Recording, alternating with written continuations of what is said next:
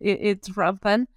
Um, that we do have flu viruses that really, unfortunately, you know, cause a lot of losses, and other years they don't. And I think we have some of the same in pigs, and it, but I can see how it's frustrating because we call it influenza uh, in general, when in reality, um, there are those different types, and some they are, um, you know, more costly and more difficult to control.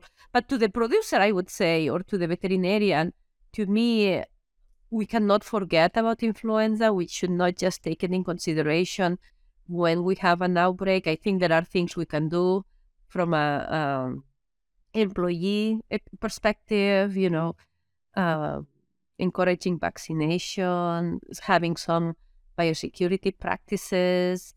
I think there are things we can do that we should, they are just good public health practices that I, we should do it anyways.